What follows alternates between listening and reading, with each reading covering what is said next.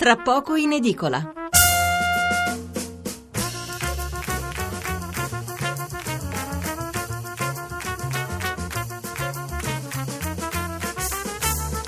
Buonasera da Stefano Mensurati e benvenuti all'ascolto di Tra poco in edicola, la rassegna stampa notturna di Radio 1. 800 05 05 78 il numero verde per intervenire in diretta, 335 699 29 49 il numero per mandare i vostri sms. Sono tre le notizie che si alternano nelle aperture dei principali quotidiani di venerdì 13 gennaio. L'indagine contro Fiat Chrysler, accusata di aver manipolato i dati sulle emissioni dei gas di scarico, c'è Marchionne che respinge ogni addebito e contrattacca, però il titolo in borsa crolla. Secondo argomento forte, le banche. C'è stata l'audizione del ministro Padoan alle Camere, mentre si sta lavorando anche alla costituzione di una commissione d'inchiesta.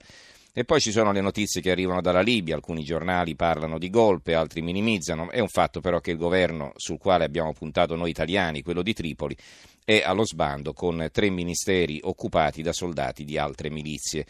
Ci sono poi molti titoli ancora sulla politica, in particolare sul Movimento 5 Stelle, sulla crisi dell'Alitalia e poi, questo dopo le critiche anche da parte ai vertici da parte del Ministro dello Sviluppo Economico Calenda e ancora, come sempre, tanta cronaca locale. Allora, veniamo alla nostra scaletta di questa sera, fra poco dedicheremo un ampio spazio al problema delle banche in crisi, spesso in passato ci siamo occupati dei piccoli risparmiatori, vittime quasi sempre inconsapevoli di investimenti rischiosi che loro invece credevano assolutamente tranquilli, investimenti che si sono trasformati in carta straccia. Parleremo anche delle obbligazioni subordinate e di a che punto sono i rimborsi promessi dal governo, ma insomma l'argomento centrale sarà un altro, e cioè di come lo Stato adesso deve intervenire per salvare il Monte dei Paschi di Siena dal fallimento. C'è un grande fermento, perché è chiaro che se la banca è in queste condizioni è perché c'è una lunga lista di aziende che ha avuto una montagna di soldi in prestito, soldi che non ha mai restituito. E allora la prima domanda: perché non incominciare a pignorare i loro beni anziché far finta di nulla e ripianare la voragine coi soldi di tutti noi? La seconda questione: è possibile che chi ha sperperato i soldi dei depositanti, prestando qua e là allegramente i soldi, senza neanche le necessarie garanzie, è possibile, dico, che questa gente non paghi pegno? Ecco che finalmente il Parlamento si è deciso a istituire una commissione d'inchiesta con il compito di far luce proprio sulle malversazioni e sulle responsabilità anche di chi doveva vigilare ed evidentemente non l'ha fatto. Sono stato un po' lungo, ma per farvi capire bene di cosa avremmo parlato. Allora, attorno all'1:30 poi uno spazio dedicato all'inchiesta sulla Fiat Chrysler in America e poi la lettura delle altre principali notizie. Incominciamo allora con titoli e commenti sulle banche.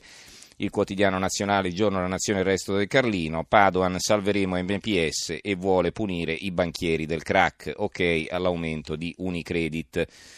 Il Sole 24 Ore: banche segni di svolta, ma paghino i manager che hanno sbagliato. È un virgolettato attribuito al ministro Padoan al Senato, fiducia al management MPS, nuovo CDA dopo la ricapitalizzazione. Interventi ok, è il titolo del commento di Alessandro Graziani. Ora il nodo NPL sono appunto i crediti che non si riescono a recuperare, insomma, detto in maniera molto semplificata. E c'è un altro titolo in alto, lo strabismo della vigilanza e i rischi nascosti nei titoli tossici, l'Europa e le banche, ma di questo parleremo dopo perché ci offrirà lo spunto anche per un'altra domanda. Il Giornale apre così: caccia aperta ai banchieri, crisi del credito, Padoan all'attacco, punire manager e pubblicare i nomi degli insolventi, così il debitore De Benedetti provò a prendersi MPS. Antonio Signorini firma l'articolo di fondo, anticasta per interesse, il titolo, i manager delle banche che devono rispondere di comportamenti impropri e illeciti, all'Italia gestita male e i costi di questi errori che ricadono sui lavoratori, più che una presa d'atto tardiva da parte della politica, le uscite a breve distanza dei ministri Padoan e Calenda sono l'annuncio di un cambio di marcia rispetto a Renzi. Il governo del rottamatore in quasi 3 anni non ha messo in campo vere scelte di rottura, è stato percepito come un esecutivo pro-establishment e anche per questo ha perso il referendum di dicembre. L'esecutivo Gentiloni, che era nato per gestire l'ordinaria amministrazione, si ritrova costretto a provare la missione che il predecessore aveva solo teorizzato, quella di fare scelte radicali puntando sul dialogo con tutte le forze politiche. Questo è il commento del Giornale, come vedete benevolo nei confronti del governo. L'Avvenire ha un titoletto su questo argomento: Padoan, multe per i manager, nuovo consiglio di amministrazione per MPS, Monte dei Paschi di Siena.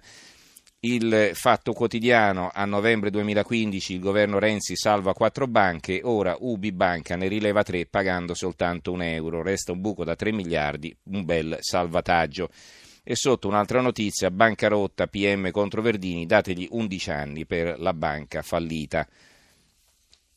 Libero apre così: voi dare nomi, noi dare soldi, MPS l'ultimatum di Forza Italia al governo, gli azzurri aiutano il PD per accelerare il decreto salvabanche, ma Romani avverte, non ci saranno inciuci, daremo il via libera al contributo pubblico sul monte soltanto se sarà pubblicata la lista dei grandi debitori.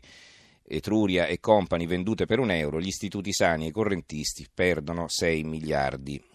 Il vice direttore chiedo scusa, Franco Bechis scrive questo commento intitolato Padoan ci prende per i fondelli sugli insolventi, 5 Stelle lo sfiduceremo. E poi abbiamo diversi giornali locali che si occupano della questione: la Gazzetta del Sud, Padoan sanzionare i manager che sbagliano; Milano Finanza, un giornale economico chiedo scusa, UBI Banca basta €1 per 3 good bank, offerta vincolante al fondo di risoluzione per Chieti, Etruria e Marche, aumento da €400 milioni. Padoan conferma Morelli al monte ma promette il cambio nel consiglio di amministrazione. Il Gazzettino di Venezia, banche, ecco il maxiconto, 12,5 miliardi per i salvataggi, questo è il costo appunto per salvare tutte le banche in crisi. Il Corriere di Arezzo, quindi siamo dalle parti di Siena e dalle parti di Banca Etruria. Ubi Etruria, ecco l'offerta, presentata da Ubi l'offerta per Banca Etruria, Marche e Carichieti, e qui c'è la foto dell'amministratore delegato e del presidente, non si parla della cifra che però vediamo segnalata anche su altri quotidiani. In Banca Marche è tutta di Ubi, esuberi i filiali, pronti tagli. Il 17 Banca Italia darà il via libera all'offerta del gruppo lombardo, il prezzo €1. Quindi un prezzo assolutamente simbolico per prendersi in carico queste banche o quel che resta di queste banche.